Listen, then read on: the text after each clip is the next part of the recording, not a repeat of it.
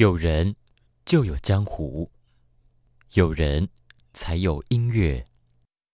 疫情冲击启发了我们，重新想自己，重新听音乐。这里是江湖音乐厅第二季，Music People Pandemic。主持人黄立翔在江湖音乐厅与你同行。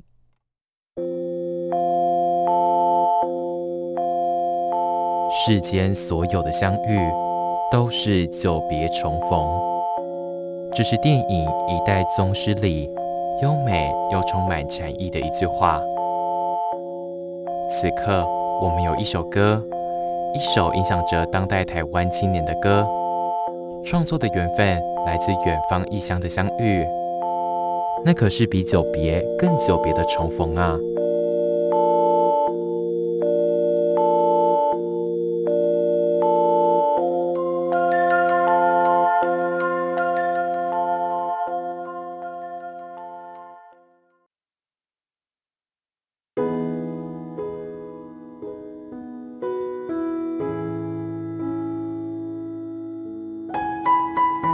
亲爱的听众朋友们，这里是江湖音乐厅，二零二二年第二季的江湖音乐厅第一集。那刚好是因缘际会，立想我主持人刚好人在纽约进修跟学习一段时间。那很意外的在纽约的异乡遇到了，也知道了间接、直接知道了很多关于台湾音乐人的故事，或是他们曾经来美国的留下的一些痕迹。那来到纽约呢？大家知道说纽约是一个住宿各方面都非常昂贵的一个大都会，但是这边有一个地方，它在纽约市的其中一区叫布鲁克林区。其实台湾过去大家一直讲纽约，纽约，呃，很少人会去讲说，那你是纽约市的哪一区？这是布鲁克林区。在布鲁克林区有个叫做 Bushwick，立翔就把它翻译成布希维克。布希维克这么独特的、稀有的地方，有非常稀有又珍贵的台湾音乐人事物的非常有意思的点点滴滴在这里。在布希维克呢，还有一个现在在台湾媒体已经很多人知道他，但是我们好不容易，立想跟另外的一些媒体朋友，我们开始用英文，用这个本地的语言，将布希维克一个属于台湾人非常珍贵的一个。很有意思，它是艺术的客栈哦，是 Brooklyn Artist Studio 布鲁克林驿站。那这布鲁克林驿站呢，它其实离那个呃，就是串联马哈顿跟布鲁克林之间的一个 L train 地铁站的附近。有关于这相关的故事呢，立祥会 PO 上我曾经撰写的一个文章，还有另外一个非常重要的美国媒体 Insider。在报道这个文章，那我们今天很高兴的是，立翔非常开心的跟这个我们人称纽约的一个黄大哥，或是 Patrick 大哥，他就是布鲁克林驿站的创办人。那立翔今天节目当中就在纽约现场，就是 BAS，我们叫 BAS base 好了，现场。呃，在这个黄大哥 Patrick 身后呢，有台钢琴，钢琴上面的琴谱是也想跟其他朋友们曾经这边想试着练唱的。一首歌曲叫《岛屿天光》，那 Patrick 这个布鲁克林驿站创办人就以及就是《岛屿天光》这个曲子远方的媒人黄在天先生 Patrick。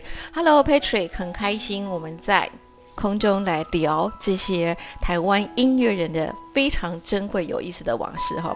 好，Patrick，Hello，Hello，各位听众好啊，对，向你们问候，祝大家身体健康，万事如意。看 Patrick。Patrick，其实我我将 Patrick 故事告诉我的美国朋友，他们第一个对你印象说，哦，He's a fighter，他是一个斗士，哦，然后是一个年纪有点资深的一个斗士，可充满了活力斗士哦。我想说 Patrick，因为有关布鲁克林驿站的故事，我们今天就比较不去特别聊它，因为我会在网络上我的那些网页上会跟大家介绍，基本上很简单介绍好了。如果你是艺术家，我再更放大，你是创作者。然后你来到纽约，你是真的因为经费真的很有限，好，真的很需要我们自己台湾人帮忙的话呢，你可以写信到布鲁克林驿站给我们黄大哥、佩水大哥。那如果这个客栈，这个我们异乡这个客栈，如果房间是够的话呢，他就会回复你，哎，你可以来这边住。然后我们大家都很知道，他现在非常有名，是大家标题第一句话说，哦，一个晚上在纽约住宿只要五美金，那完全就是。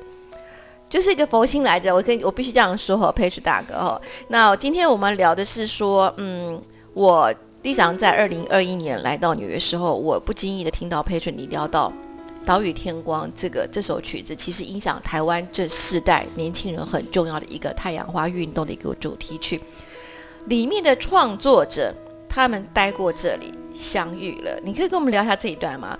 聊这两个不同的创作者是怎么在这边相遇的故事，好吗？好的，啊，这个是那个歌曲发表以后，太阳花学运之后，我才从当事人的口中听到的。哦，那个故事简单讲，就是太阳花学运大家攻占那个立法院的时候，其中有一个。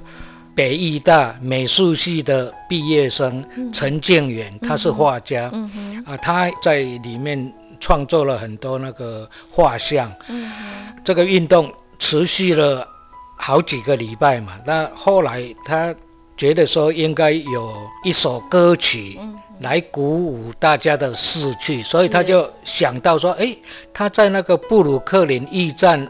呃，住的时候是跟那个灭火器的主唱杨大正两个刚好认识，在这里结识，有互相加脸书，成为朋友。哦，所以呢，他就用脸书联络那个杨大正，问他是不是可以呃写一首歌。然后杨大正后来就做了《岛屿天光》，很快很快的时间内就做了《岛屿天光》。那这一段故事。呃，我本来也不晓得，后来我听当事人这样讲，我才知道。那我有时候我就会讲给我的那个呃朋友听，我说：“哎，布鲁克林驿站成立这么久，是至少对改变台湾的这个重大的那个事件里面，也有尽了一份力量，就是让他们这两位陈建元跟那个杨大正认识。”嗯哼。呀，就是其实因为太阳花运动当年是二零一四年了，哦，所以等于说运动之后你才就是知道这个，但是这段故事，那你有印象？那他们他们我知道，其实很多听众朋友，因为其实很多艺术家或创作者或音乐人来纽约住在布鲁克林驿站的时候，Patrick 大哥不见都会跟他们碰到面。好，你常常会跟他们说，钥匙放哪里，然后离开的时候放哪里就可以。其实很，我听到很多人告诉我说，有很多人其实没有看过你的真面目 哦，这是一个神秘的一个客栈主人。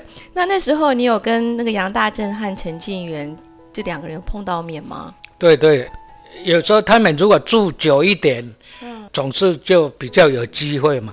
我的原则是这样子，就说尽量给来住的人自由。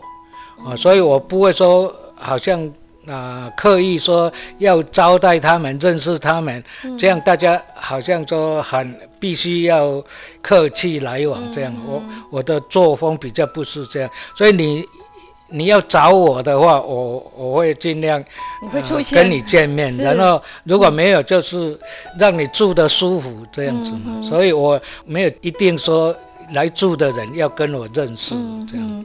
但是当时那个杨大珍跟陈静元在这边算是住的比较久一点吗？对对对。哦，那那时候所以你们有碰到面啊？你还记得他们有说当时他们在聊什么创作吗？或是当时为什么会来纽约？哦，陈建远他们那一次是因为整个戏，整个戏他在戏里面是高材生，所以他们戏里面有好几个一起来。嗯一起来美国这样子，所以他们在这里就待了比较久。那他们是来美国是来观摩，还是参加展览，还是？呃，他们主要是来观摩。哦，OK。那杨大正呢？杨大正他们就是来演唱呢。OK。哦，就是来这边表演，然后坐在这边。哦，是。好特别。他们台湾的那个独立乐团，他们啊。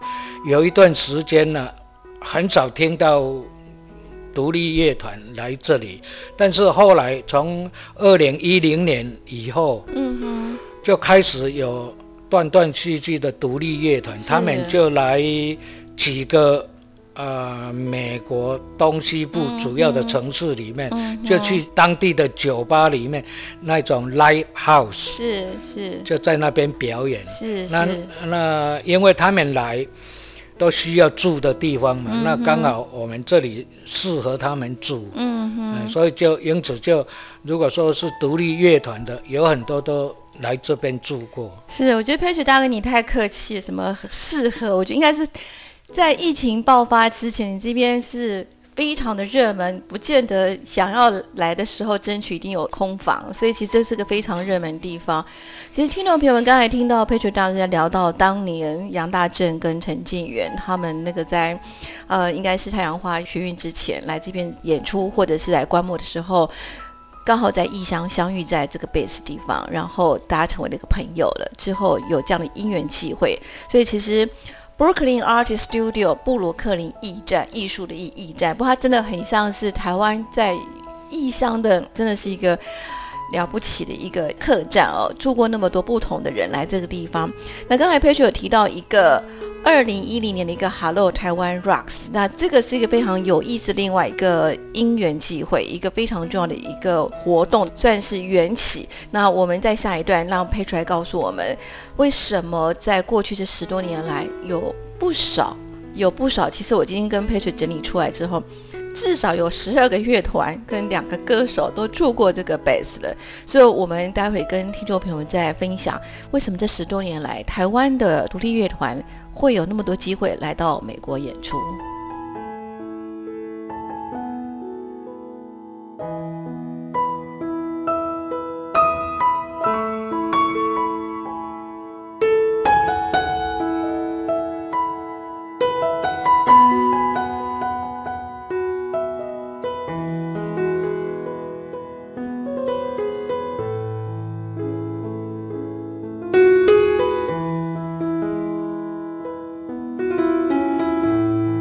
好，亲爱的听众朋友们，这里是江湖音乐厅 Music People Pandemic，我是主持人立想。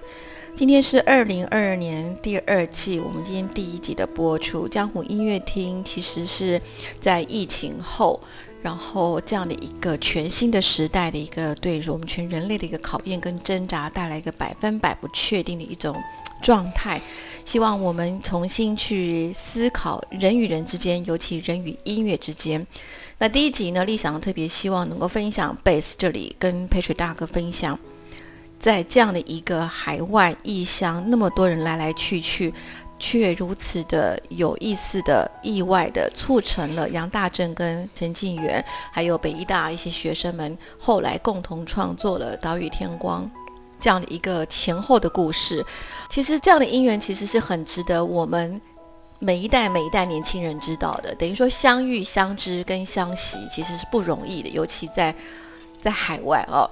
那刚才呃，佩雪大哥有提到一个很有意思的是说，在 Hello Taiwan Rocks 这个一个活动，当时是什么样的原因？佩雪大哥跟在地的这几个朋友们想要去组这样的活动，我听说好像也是因为跟我们的。在 Flushing 市中心的一个台湾会馆也有关系，可不可以跟我们台湾的听众分享这么珍贵的这一段事情好吗？我们海外台湾人以前都只有同乡会，有那种摆地摊式的存在，就是有办活动的时候，你就有看到这个台湾人是在那里聚会。是。那后来呃，大家觉得说应该有一个。硬体的设备，那这个硬体的设备，首先就是由我们纽约开始的，因为我们纽约的人比较多嘛，那也比较集中，所以我们就创了一个呃募款，然后就买了一个叫做台湾会馆。那我也是开始的那个筹备人之一。那台湾会馆成立以后，都是长辈在用。但我们跟年轻人、年轻的一代变成说没有连结，因为年轻人他们都往曼哈顿跑，少、很少留在这个啊、好像皇后区 Queens、这个叫台湾会馆的所在地，他们很少来参加。然后我们用的语言又都是用台语啊，所以跟他们第二代隔阂更多。嗯结果我后来在二零一零年的时候，我就觉得说，哎，我想改变这个现状，因为我自己是读社会学的，所以我比较关心这个社区营造，我就那我们海外纽约的台湾人社区也有也是有很多地方需要补强，那我就觉得说，我们应该弄一个摇滚乐的，就是来跟年轻人比较可以沟通的语对言，话的对话的语言，乐类型，然后吸引他们回来台湾会馆。那美国的传统就是每一年的感恩节，大家都回来回家过年，是所以我们就选在每一年感恩节前一个礼拜六。来办这个活动。那那个名称，我们英文就把它叫做 Hello Taiwan。rocks，然后那个因为是摇滚乐团，所以我们那个活动的名称叫做 Hello Taiwan Rocks。然后中文呢，就是喂喂喂为台湾那个为、Hello 就是喂。是。那那个“喂”的意思就是这个我是一个双关语，虽然写起来是“喂喂喂”那个“为”，可是也是为了台湾的那个“为”同音，哦所以我们的那个意涵就是说，要是为了宣扬台湾这样子。然后第二个。我们那个活动变成说一个慈善摇滚音乐会，我们要募款，然后要募款，我们不是要赞助我们台湾人自己，而是要赞助外国人，要赞助当地或者说其他国家的，主要我们要把这个两个特色结合在一起，就说我们要让这个年轻人嗯来参加，然后让他们出钱，然后比如说援助菲律宾的风灾呀、哦还是援助海地的大地震啊，我们要让这些年轻人开始投入一点关怀哦别人的活动。是所以我们就这样开始。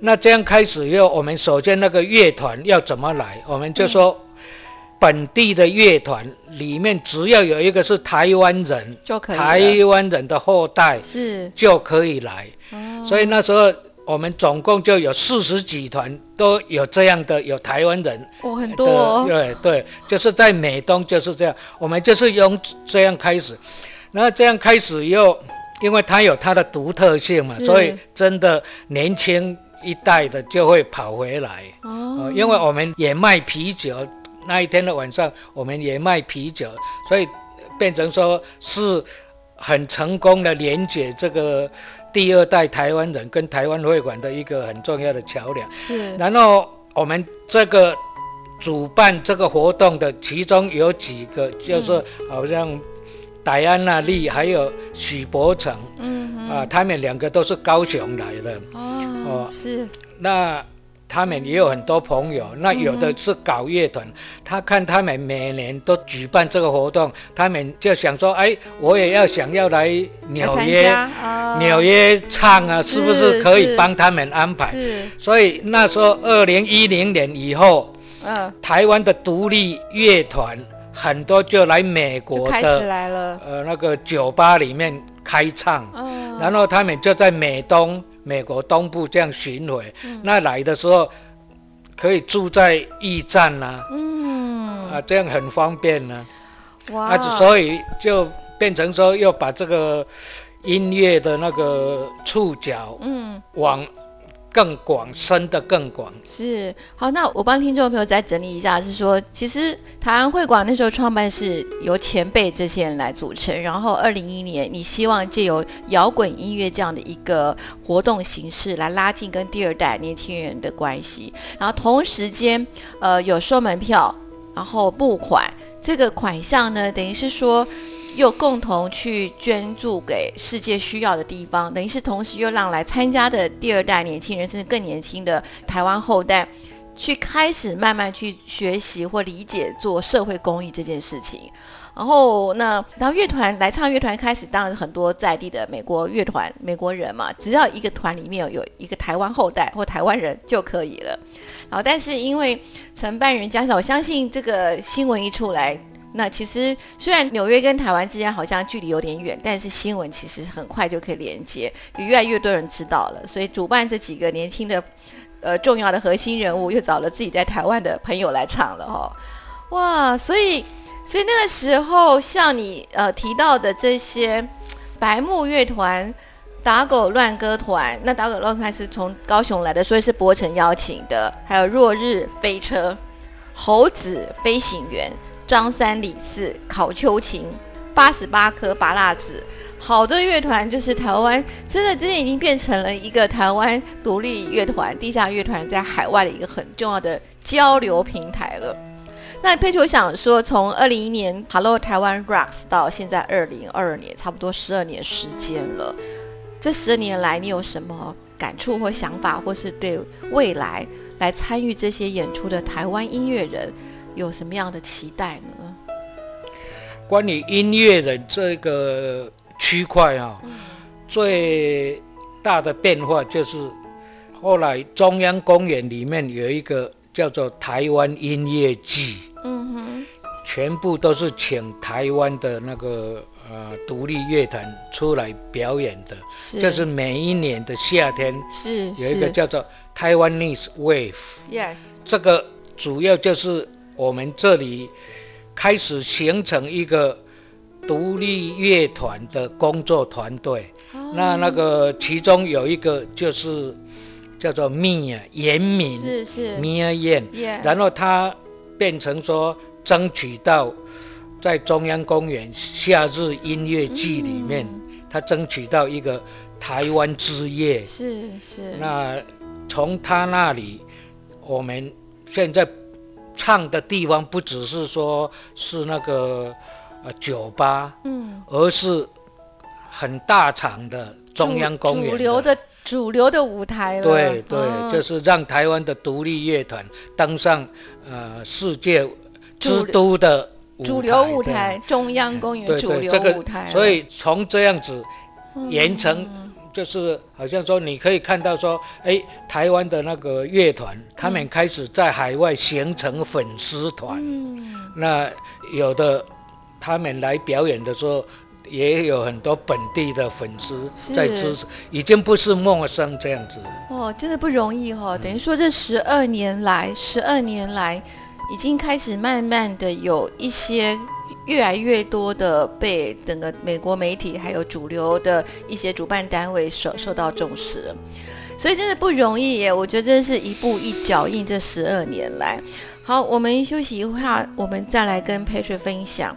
我们在异乡这位非常重要的，算是非常重要的一个远方的媒人，他是我们台湾艺术文化音乐很重要交流一个媒人，Patrick 大哥，布鲁克林驿站创办人。我们休息一下之后，我们再来跟他分享更多有意思的故事。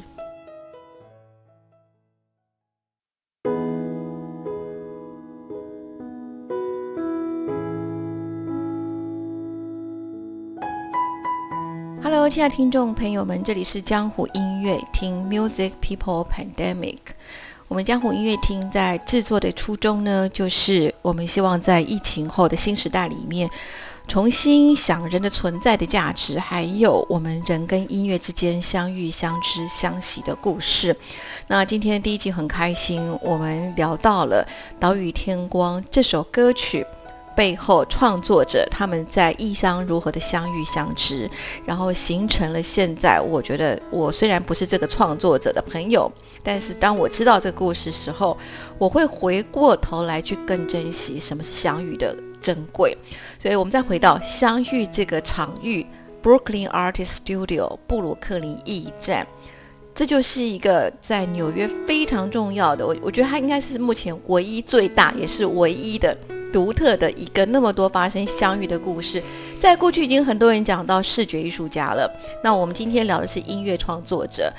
那佩奇，我想说，这个布鲁克林驿站是从二零零三年开始，所以其实明年就二十年了。对，那个二零零三年开始，一直到现在这快要二十年，没错。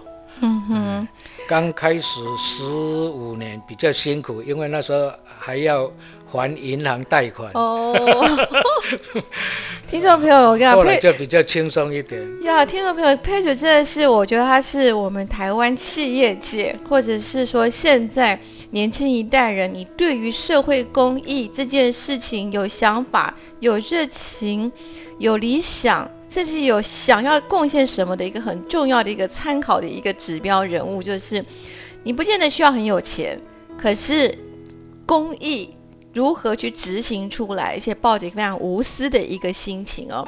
所以布鲁克林驿站，这是我们台湾译文界在纽约第一站，很多人称它是纽约之家，纽约台湾人的家。那然后呃，在前阵子有就是 Patrick 有我自己有一些古典音乐界的朋友问我说，哎，立想为什么好像很少听到台湾古典音乐家或音乐人到了纽约会住过贝斯这边？那但是听到很多独立创作者，或是我们今天提到那么多的独立乐团都来住过了，为什么古典音乐家好像比较少住在贝斯呢？这个其中有一个很重要的因素，就是说，因为我们这一区哦，其实治安不是很好。我们这一区很典型的人，就是他是劳工阶级跟非法移民住的地方，所以呢，等于说是坏区里面的好区哦，所以一般台湾人哦。他不会来住这里的。台湾人听到我们住在这里，他都很奇怪。他说：“你为什么要住那里？”啊，所以你如果说好像说你是呃学古典音乐的，他们说不定学古典音乐的普通都比较有机会来纽约。有很多都是纽约受教育，或者说他们的老师是在纽约受，所以他们本来在纽约就有朋友，有一些朋友的一些资源，其呀，所以他们不必要来住我们这个地方啊，他也不会说优先要来住我们这个地方。那独立乐团的普通他们就是资源就比较少嘛，而且他们人又多，嗯，又比较多，比如说五六个。七八个这样子，嗯，刚好来住我们这里，呃，最方便。这第一个就说住得下，第二个就说住得起，这样子。啊，真是客气。不过 Patrick，我需要为布希维克那个说几句话。你刚才提到说这一区治安不好，我觉得是以前非常不好，但是就我自己住过这段时间，布希维克它其实是一个相较于现在的曼哈顿，尤其是疫情之后。这一区的人呢，可能不是很有钱的人，所以游民或者是想抢劫的人不会在这一区出现。所以我觉得这区反而治安比较好，好吗？那个佩翠大哥哈，我可以这样说，真的，因为我我在曼哈顿跟布希维克之间经常往返嘛，真的你在曼哈顿地铁出来，你就一定碰到跟你要钱的人。好，游民啊，或是各种人，那也很多枪击案，前阵子也其实都不是在布希维克这区发生的。布希维克看起来，你你以为好像大家看起来也许不是那么有钱，但是这边治安相较于，其实我觉得是不错的，因为。因为游民很聪明哈，抢劫也很聪明，他不会跑到劳工阶级来 抢劫，也有道理，有道理吧？其实我我我需要帮布希维克说几句话哈。其实这个地方虽然环境可能没那么优雅，没有那么高级，可是它是一个呃安全的，而且是很朴实。这里的人，你会觉得这里人走在路上，其实这些拉丁裔很多拉丁裔的嘛，其实是很很亲切的。对对。哦，当然这些非法移民是不少啦，可是非法移民不会来侵犯我们。对。哦，他们已经有自己的生存问题了。对对。哦，对。所以刚才我们回到刚才 Patrick 提到的是说，其实我我有看到，其实大家有兴趣可以看布鲁克林驿站的网站，你有声明吗？嗯。我觉得你那段声明呢很有意思。如果你在纽约有朋友。有住房的关系，你就不要申请驿站，对不对？对，就说把机会留给更需要的人啊，因为那个纽约它毕竟是一个艺术的首都之一嘛，哦，所以如果学艺术的人有机会来纽约看看，这也是很重要的人生经验。所以啊，我们的重点之一就是说，把机会留给。真正需要的人，好像你已经有朋友、有同学或亲戚家可以住，你就不要来申请布鲁克林驿站，因为我们这里最多一次只能住十几个嘛。那如果你有有机会可以住别地方，又来占掉这十几个名额，就会排挤到更没有机会的人。所以我们基本上就用这样的精神在运作。呀，我想听众朋友，我要我要帮佩雪大哥再次的声明，这个网站就是这个我们这个台湾译文界人士纽约之家的一个很重要的一个公益精神哦。这公益精神并不是只有佩雪大哥创办人他的想法，而是说这样公益精神是我们受惠的人都都需要去理解跟分享。就是说，如果你其实已经有朋友了，而而不要去说省这个为了省这个住宿钱而来申请这个驿站。如果你有这样的一个资源了，你应该将这个机会让给别人。那把机会让给更需要的人，真正需要的人，其实也是一种公益精神。好，其实佩旭大哥，我在认识你这段时间，很多人一直在讲驿站，哦台湾非常多媒体已经报道过你跟驿站这个故事。但我其实很想借这个机会，再跟大家一起再推广一下你的一个想法，就是什么叫真正的公益。哦，就是说我即使是以创作者，当我知道有这个机会应该让给别人，其实这是一个公益，这是另外一种不同层次的角度的公益。公益不是只有做的人去在做这个公益，而是。分享这公益，就好像说现在呃，二零一零年 Hello Taiwan Rocks 这个活动成立了，但是呃发散出去影响不同的人，影响了中央公园，或影响了年轻世代对于怎么争取更多的机会，或者是怎么去找人来让台湾的声音在海外被听到。我觉得这都是一种分享跟拥有分享，然后再呃帮助。我觉得这是一个很比较重要的完整的公益哦。那我想问一下 Patrick 大哥，是疫情爆发这样已经两年多了，你觉得呃台湾人音乐人或独立乐团来美国这边呃演出的活动这样的一个状况有慢慢恢复了吗？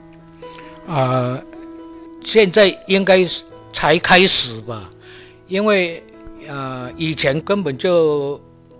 出国入境都不方便了，而且也没有公开活动啊，所以根本就没有人来。嗯，所以其中有差不多两年的时间了，都没有人来申请。嗯嗯，那有有来住的，就是国内的，好像说你从这个都市要到哪个都市，然后中间有来住，就是在美国国美国境内的美国境内的，然后。现在应该才要开始吧？嗯，二零二二年的夏天，二零零二年夏天，应该是说台湾慢慢出国。我我我最近看到也不少台湾的创作者已经开始来到美国了，是是，就是等于说，其实到了这两年多才慢慢开始恢复。哇，那那这个今年夏天。好像是在那个布鲁克林也是刚刚发生过一个有趣的是一个台湾 Face 这样的一个活动，可是台湾 Face 的前身好像是另外一个活动，对不对？这个是叫做 Passport to Taiwan，嗯哼，叫做台湾巡礼，台湾巡礼，这个就是简单讲就是户外台湾节，嗯哼，户外台湾节。好，我想今天我们的 Brooklyn Artist Studio 呢，非常精彩的故事跟大家分享。那我们还有最后的一段，我们再跟培水来聊聊。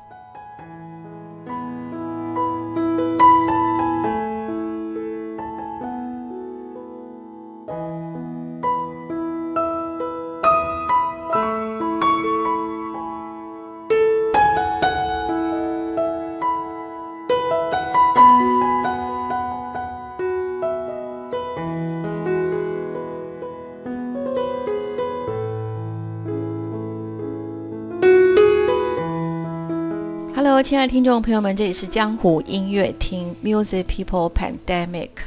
今天立翔在纽约 Brooklyn Artist Studio 这个传说中的、传奇中的，而且是立翔个人觉得是最伟大的译文客栈哦，纽约最伟大、最了不起。然后虽然它非常低调，不过这一年来，呃，也已经越来越多媒体关注了这个驿站。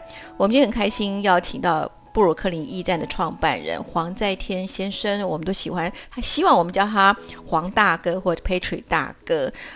呃，今天坐在这个地方访问呢，也许听众朋友发现说，我们的录音过程，我们的整个访谈过程，为什么有警察的声音啦，有消防的声音啦，还有一些呃热门音乐的声音？其实因为纽约街头的声音就是这么日常。我就在这个驿站的客厅，我们这个交流客厅这边，这边客厅呢也是非常多杰出的台湾音乐人，包括六王，还有董事长乐团闪灵，呃灭火器，我们闪。你的主唱林长佐，很多人都曾经坐在这个客厅过，这么一个传奇的一个译文交流的平台哦。那今天在节目最后一段时候，我我想要请 Patrick 问一下一个你个人，你个人最喜欢听什么音乐？我个人最常听的就是爵士音乐，至少收音机我都是转爵士音乐台。可以跟我们分享，你为什么那么喜欢爵士音乐呢？因为我我就喜欢那个调调。哦，喜 欢调调。我不是很严肃的人。哦。我喜欢说活泼一点。呃，即兴的。轻松的，自在的，自由的。我觉得你是，我觉得你充满自由的灵魂。我可以这样说吗？对对。因为你也让住在驿站的时候创作者哈，一直有自由的存在、自由的生活这边啊，所以你是个自由灵魂。所以你都你说你都是固定听哪一台啊？我们纽约这里，我就是 WBGO 八十八点三。对，WBGO Jazz Radio 八十八点三。哦，好有意思。那你知道我们纽约还有另外一个人，我觉得他也是一个非常不严肃的人。我们刚才聊到，也是我们我们共同很欣赏的导演，他其实也是布鲁克林出身的，就是伍迪·艾伦，他他也很爱爵士音乐。对我我也很喜欢他的电影啊。哦，你喜欢电影哪一部分呢？他的电影都有一种黑色的幽默。黑色幽默。裴水大哥呢，也是。身材不是属于高大型的，就非常的亲切可爱，也是，所以我觉得你跟那个伍迪·艾伦一样，你们都有一种属于一种黑色幽默的一种性格哦。其实今天能够跟佩雪大哥聊的呢，也是仅限于其中，呃，大概过去这几年来，或是从二零一零来这十多年来，音乐人在这边相遇相知的故事。但是因为 B 站是二零零三年成立，到了明年二零二三年就是二十年了，二十年了。呃，二十年了，那我想说，Patrick，因为我们人都会离开的一天，那有天你去天堂了，这个驿站的未来，你有想过吗？因为你是关键人物，你跟你太太虽然两是关键人物，那我也知道你两个出色的儿子并不是在从事，也没有兴趣接这个，有没有想过这？因为这个是那么不不容易的一个一个平台。对，嗯，那个。很对啊，很多人他会问我说，为什么我要做这一些事？刚刚你讲的就说公益的事，那很简单了。我们这一代，我们这一代一九七零啊六零年代以后出国的这些台湾人，其实就是我们那一年代的精英，嗯对不对？那我们的成功。应该是自然的，就是我们应该是人生的胜利组。那所以界定我们的不是说你赚多少钱，而是说你赚的钱你怎么花。嗯哼。那我觉得说我们这一代有必要啊以身作则，在这一方面当一个好榜样。那我自己也就是。用这样的心情，能够做多少就尽量做多少，因为我不是很认真在从事这个赚钱的工作，所以呢，我做的这些事情，我的朋友都很替我担心，他们常常说：“在天嘛，你不要一条内裤不要想要包大海，或者说他说你自己乞丐还要养猫。”这样子，所以这个也是一种黑色幽默。黑色幽默。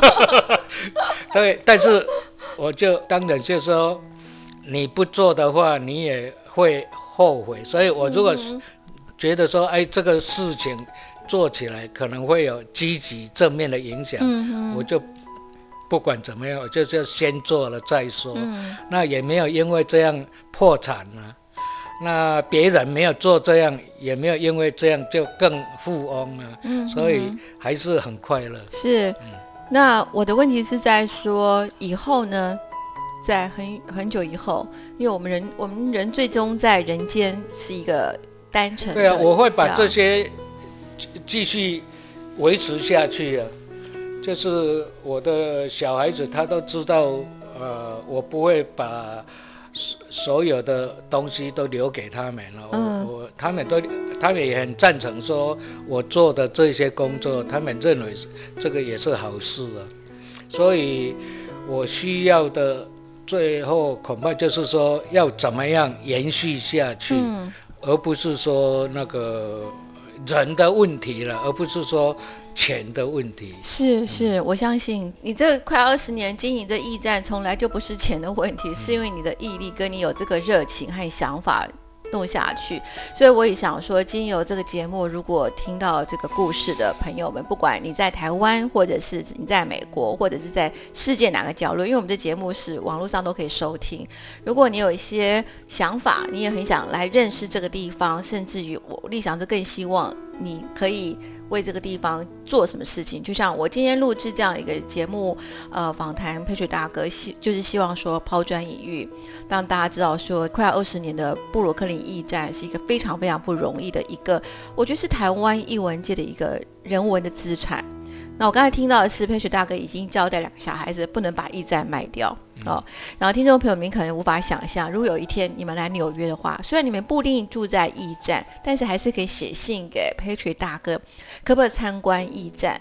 我相信你们跟立翔第一次来会吓到，这里面的所有的收藏品，不管哪个乐团、音乐人、艺术家留在这现场的东西，它其实就是一个非常惊人的台湾海外的艺文界的博物馆。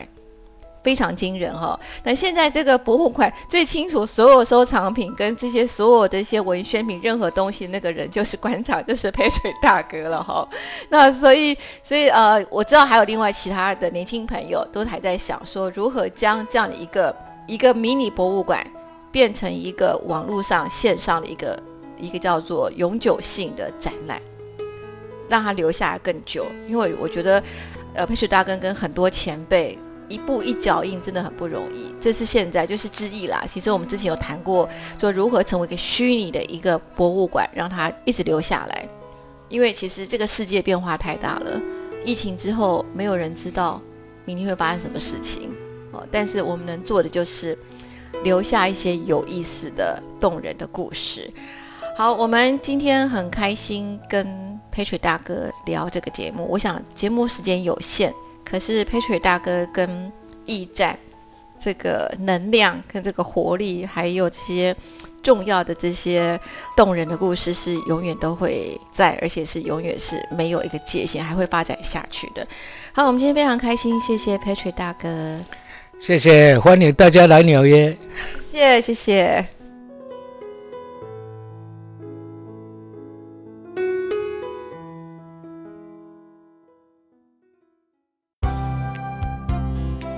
本节目由文化部影视及流行音乐产业局指导播出。